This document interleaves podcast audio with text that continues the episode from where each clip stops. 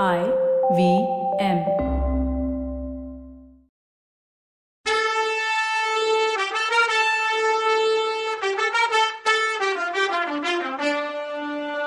வணக்கங்க. நான் கவிதா பேசுறேன். வெல்கம் டு கதை பாட்காஸ்டின் பொன்னியின் செல்வன் இது எபிசோட் நம்பர் நூத்தி ஆறு. வந்தியத்தேவன் அந்த ஐயனார் கோயில்ல இருந்து கடம்பூர் மாளிகை எவ்வளவு தூரம்னு நினைச்சு பார்த்தப்போ மலப்பா இருந்தது. மறுபடி மறுபடி யோசிச்சு பார்த்தான். மாளிகையோட முன் வாசல்ல இருந்து வளைஞ்சும் சுத்தியும் போன தெருக்கள் வழியாவும் அப்புறம் காட்டுப்பாதை வழியாவும் வந்ததுனால அவ்வளோ தூரமா தெரிஞ்சது போல. அரண்மனையோட பின்பக்கத்துல இருந்து வந்தா அவ்வளோ தூரம் இருக்காது போல. வில்லு விட்டா அம்பு விழற தூரம் தான் இருக்கும். அது உண்மையா இருந்தா அரண்மனையோட காம்பவுண்ட் வாலை ஒட்டி தான் அவன் வந்திருக்கணுமோ? ஆமால அப்படிதான் இருக்கணும்னு நினைச்சுக்கிட்டான். திடீர்னு சில்லுன்னு காத்து வந்துச்சு. அவனுக்கு மூச்சு காத்து ஒழுங்கா வந்துச்சு. அண்ணாந்து பார்த்தான். உயரத்துல இருந்து வெளிச்சம் வந்துச்சு. பேச்சு குரல் கேட்டுச்சு.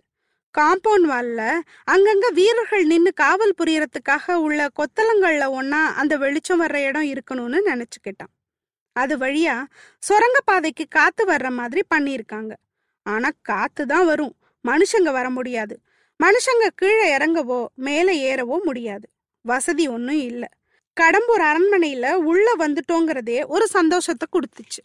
சுரங்கப்பாதை முடிய போகுது போல. பொக்கிஷ நிலவரையோ எங்க முடியும்? தஞ்சாவூர் மாதிரி சம்புவரையரும் முத்தும் பவளமும் ரத்தினமும் வைரமும் தங்க காசும் சேர்த்து வச்சிருப்பாரா? இல்ல அங்க பார்த்தது மாதிரி பொக்கிஷத்துக்கு நடுவுல செத்து போன மனுஷ எலும்பு கூட கிடைக்குமோன்னு நினைச்சான். அப்போ கீழே காலில் ஏதோ தட்டுப்பட்டுச்சு. படிக்கட்டு தைரியமா ஏறினான். நிச்சயமா இது நிலவரதான். இல்ல பொண்ணுங்க இருக்க அந்த புறம். மாட்ட போறது நிச்சயம். இங்க தானே மணிமேகலை இருப்பா. கந்தமாறன் தங்கச்சி கருப்பழகி. அவளை கல்யாணம் பண்றதை பத்தி பேசினதெல்லாம் ஞாபகம் வந்து சிரிச்சுக்கிட்டான். ஒருவேளை அந்த புறத்துல அவங்கெல்லாம் ஃப்ரீயா இருக்க நேரம் போய் அவங்க முன்னாடி நின்னா என்ன ஆகும்? நினைக்கும் போதே சிரிச்சான். சிரிச்ச மறு நிமிஷம் அவன் ரத்தம் உறையிற மாதிரி இதய துடிப்பு நின்னு கண்ணு மொழி பிதுங்குற மாதிரி பயங்கரமான ஒன்ன அவன் பார்த்தான். படிக்கட்டுல ஏறினால மேல் படியில கால் வச்சதும் இனி ஏறத்துக்கு படி இல்ல எங்க வந்திருக்கோன்னு சுத்தி முத்தி பார்த்தான். நூறு நூறு கொள்ளி கண்ணு அவனை உத்து பார்த்துச்சு. அந்த கண்ணெல்லாம் பயங்கர காட்டு மிருகத்தோட கண்ணுங்க. பீதியில வந்த வழியா போயிடலான்னு பார்த்தா பின்னாடி வழியவே காணும். மேல் படியில அவன் காலை வச்சதும் பின்னால ஏதோ சத்தம் கேட்டுச்சு. சொரங்க வழி தானா மூடிடுச்சு போல. ஐயோ இவ்ளோ மிருகங்கள் இங்க இருக்கே இதுங்க கிட்ட இருந்து எப்படா தப்பிக்க போறவல்லவா வேங்க புலி சிறுத்தை சிங்கம் கரடி காட்டு எருமை ஓநாய் நரி காண்டாமிருகம் அதோ அங்க யானை கூட இருக்கே. இதெல்லாம் ஒரே நேரத்துல என் மேல பாய போகுதா?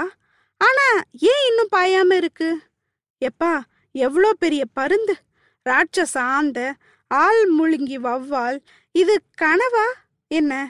கீழே ஒரு முதல்ல வேற கிடைக்கே. வாயை பொழந்துக்கிட்டு பார்க்கவே பயங்கரமா இருக்கே. தண்ணியில தானே முதல்ல இருக்கும். எப்படி தரைக்கு வந்துச்சு? காட்டு மிருகங்கள் இருக்க இடத்துல எப்படி வந்துச்சுன்னு யோசிச்சான். அப்பதான் அங்க உள்ள மிருகங்களுக்கு உயிர் இல்லைன்னு புரிஞ்சுது. போன உயிர் அவனுக்கு அப்பதான் திரும்பி வந்துச்சு. சம்போரையர் வம்சம் வேட்டப்பிரியர்கள்னு கந்தமாறன் ஒரு தடவை சொன்னது ஞாபகம் வந்துச்சு. மிருகங்களை வேட்டையாடி தோலை பதப்படுத்தி உள்ள பஞ்ச வச்சு அடைச்சு உயிர் உள்ளது மாதிரியே பண்ணியிருக்காங்க. வேட்ட மண்டபம் ஒன்று இருக்குன்னு கந்தமாறன் சொல்லியிருக்கானே அதுதான் போலன்னு தன்னை ஆசுவாசப்படுத்திக்கிட்டான். ஒவ்வொரு மிருகத்தையா போய் தொட்டு பார்த்தான். எல்லாத்துக்கும் உயிர் இல்லைன்னு தெரிஞ்சுக்கிட்டான். இப்ப என்ன பண்றது? வந்த வழி மூடிடுச்சு. இங்கேருந்து போக வேற வழி ஏதாவது இருக்கான்னு தேடலாமா? செவுத்துல எங்கேயாவது கதவு இருக்குமோன்னு தொட்டு தொட்டு பார்த்தான். ஒண்ணுமே இல்லை. நேரம் ஆக ஆக கோமா வந்துச்சு அவனுக்கு? இப்படி அனாவசியமா எதுலையாவது தலையிட்டு எவனாவது மாட்டிப்பானா? அவன் மேலேயே ஆத்திரமா வந்துச்சு அவனுக்கு. செவுத்த சுத்தி சுத்தி வந்தான்.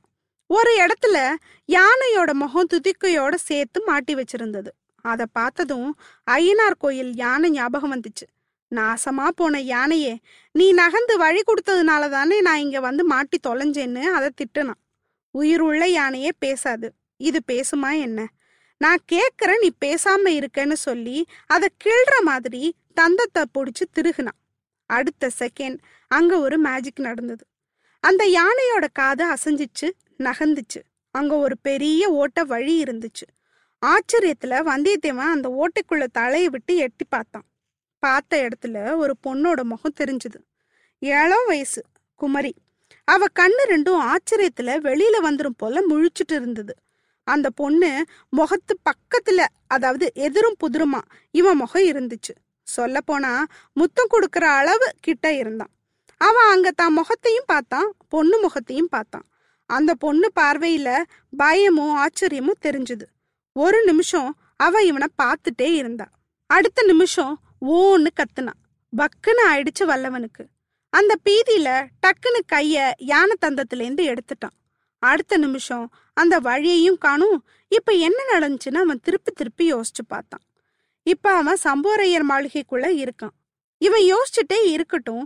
இந்த மாளிகைக்குள்ள வந்துட்டு இங்க உள்ள ஒரு முக்கியமான ஆளை இன்ட்ரோடியூஸ் பண்ணாம இருந்தா எப்படி?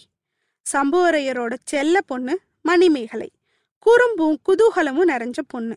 அப்பாவும் அம்மாவும் அண்ணன் கந்தமாறனும் அவளை குழந்தையிலிருந்து செல்லம் கொடுத்து வளர்ந்தவ மணிமேகலை. சம்போரையர் மாளிகையில அவ தான் ராணி. அவ சொல்ற பேச்சுக்கு மறு பேச்சே கிடையாது. கொஞ்ச நாளைக்கு முன்னாடி வரைக்கும் ஆட்டமும் பாட்டமும் கொண்டாட்டமுமா இருந்த அவளோட வாழ்க்கையில ஒரு தடங்கள் வந்துச்சு. அவ இஷ்டத்துக்கு மாறா ஒரு விஷயத்த பண்ண சொல்லி அவ வீட்டு பெரியவங்க அவளை கட்டாயப்படுத்தினாங்க. அவங்க புடிவாதம் இவளை ஒன்றும் பண்ணாதுன்னு அவ எவ்வளவோ சொன்னாலும் அது மாறவே இல்லை. ரெண்டு மூணு வருஷமா கந்தமாறன் போருக்கு போயிட்டு திரும்பி வீட்டுக்கு வரும்போதெல்லாம் அவன் ஃப்ரெண்டு வல்லவரையனை பத்தி அவகிட்ட கதை கதையா சொல்லுவான். வல்லவனோட வீர தீர பராக்கிரமத்தையும் புத்திசாலித்தனத்தையும் பத்தி புகழோ புகழ்னு புகழ்வான். அழகுல மன்மதன் வீரத்துல அர்ஜுனு சாதுரியத்துல கிருஷ்ணன்னு எல்லாம் வர்ணிப்பான். அவன் உனக்கு சரியான புருஷன். உன் வாய் துடுக்கெல்லாம் அடக்கி உன்னை கண்ட்ரோல் பண்ணக்கூடியவன் அவன்தான்னு சொல்லுவான். இதெல்லாம் கேட்டு கேட்டே வல்லவன் மேல ஆசைய வளர்த்திருந்தா மணிமேகலை. அவனை பத்தி அடிக்கடி அவ அண்ணன் சொல்ல மாட்டானான்னு ஏங்குனான் ஆனா வெளிப்படையா காட்டிக்காம கந்தமாறன் மேல எரிஞ்சு விழுந்தா. ஆமா இப்படி சும்மா சொல்லிட்டே இரு. ஒரு நாள் கூட்டிட்டு தான் வாயேன் அவன் என்ன பெரிய அப்பா டக்கர்னு நேர்ல பார்த்து தெரிஞ்சுக்கிறேன்னு சொல்லுவா.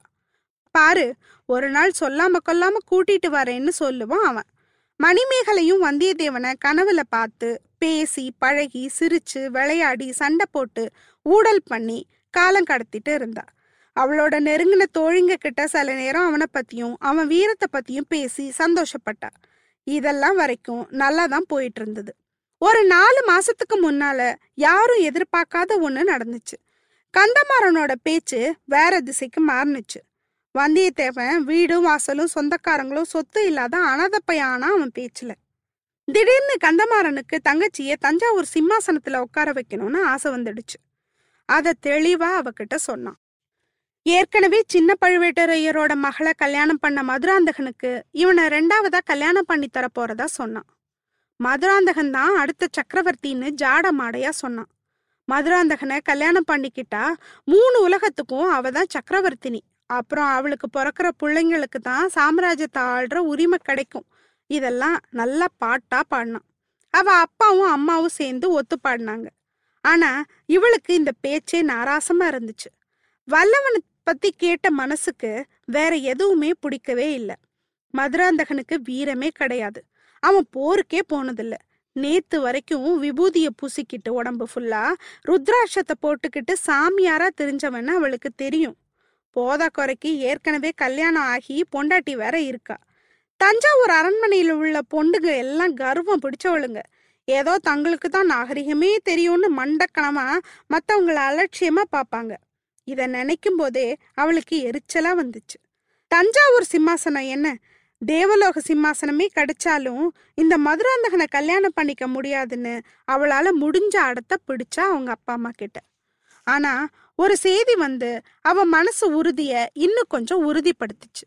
பெரிய பழுவேட்டரையர் கடம்பூருக்கு வந்தப்போ அவரோட இளையராணி நந்தினியும் வந்திருந்ததா சொன்னாங்க. ஆனா அவ அந்த புறத்துக்கே வரலை. கடம்பூர் அரண்மனை பொண்ணுங்களை அவ பார்க்கவும் இல்லை. இது முதல்ல ஆச்சரியமா இருந்துச்சு. அது அரண்மனையில உள்ள மற்ற பொண்ணுங்க எல்லாரும் கேலியா பேசி சிரிச்சாங்க. அப்புறம்தான் உண்மை தெரிய வந்துச்சு. மூடு பல்லக்குல பெரியவரோட வர்றது இளையராணி இல்லை. மதுராந்தகன் தான்னு தெரிஞ்சப்போ மணிமேகலைக்கு அருவருப்பா இருந்துச்சு. இப்படி பயந்துக்கிட்டு பொண்ணு வேஷம் போட்டுக்கிட்டு வர்றவனையா நான் கல்யாணம் பண்ணிப்பேன்? கிடையவே கிடையாதுன்னு உறுதியா நின்னான் மதுராந்தகன் வந்த அதே நேரத்துல வல்லவனும் அங்க வந்திருந்தான். எங்க இருந்து தான் அவ்வளோ வெக்கம் வந்துச்சோ மணிமேகலைக்கு. மத்த பொண்ணுங்க பின்னாலேயே தான் நின்னா அவ. அவனை நேருக்கு நேரா பார்க்கவே இல்லை. அறகுறையா ஓரக்கண்ணால மறைஞ்சு மறைஞ்சு பார்த்து அவனோட சிரிச்ச முகத்தை உள்ள பதிவு பண்ணிக்கிட்டா. அவனோட குரலும் அவன் பேசின கொஞ்சம் பேச்சும் அப்படியே உள்ள ஒட்டிக்கிச்சு. அதனால திருப்பியும் அண்ணக்கிட்ட ஆர்கியூ பண்ண ஆரம்பிச்சா. சிவபெருமானே மூணு கண்ணையும் திறந்து காட்டினாலும் நான் மதுராந்தகனை கல்யாணம் பண்ண மாட்டேன்னு உறுதியா சொன்னான். வந்தியத்தேவனை கொஞ்ச நேரம்தான் பார்த்திருந்தாலும் அவன் அவன் நெஞ்சில நின்னுட்டான்னு சொல்லாம சொன்னான். அவ குறிப்ப புரிஞ்சுக்கிட்ட கந்தமாறனுக்கு தங்கச்சி மேல கோவம் தான் வந்துச்சு. முதல்ல நல்லபடியா சொல்லி பார்த்தான். பிரயோஜனம் இல்லைன்னு தெரிஞ்சதும் வல்லவன் என் ஃப்ரெண்டே இல்லை. என் பரம விரோதி. என்ன பின்னால இருந்து முதுகுல குத்துனவன் கொல்ல பார்த்தவன். நீ அவனை நினைச்சா உன்னையும் சேர்த்து அவனோட குத்தி போடுவேன்னு சொன்னான். முதுகுல இருந்த காயத்தையும் காட்டினான். பழுவூர் இளையராணி தான் வைத்தியம் பண்ணி கவனிச்சு பார்த்துக்கிட்டா அதான் பொழைச்சு வந்து உன் முன்னாடி நிக்கிறேன்னு சொன்னான்.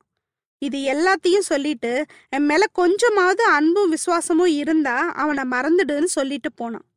இதை கேட்டதும் உண்மையாவே மனசை மாத்திக்கிட்டா மணிமேகலை. கந்தமாறன் கிட்ட அவளுக்கு கொல்ல பிரியம் இருந்துச்சு. அவனை கொல்ல பார்த்தவனை கல்யாணம் பண்ணிக்கணும்னு எப்படி நினைக்க முடியும்? அதனால மறக்க ட்ரை பண்ணான். முடியிற காரியமா ஆனா வல்லவனோட சிரிச்ச முகம் அவ கண்ணு முன்னாடி வந்து வந்து போச்சு. பகல் கனவுலையும் வந்துச்சு ராத்திரி கனவுலையும் வந்துச்சு.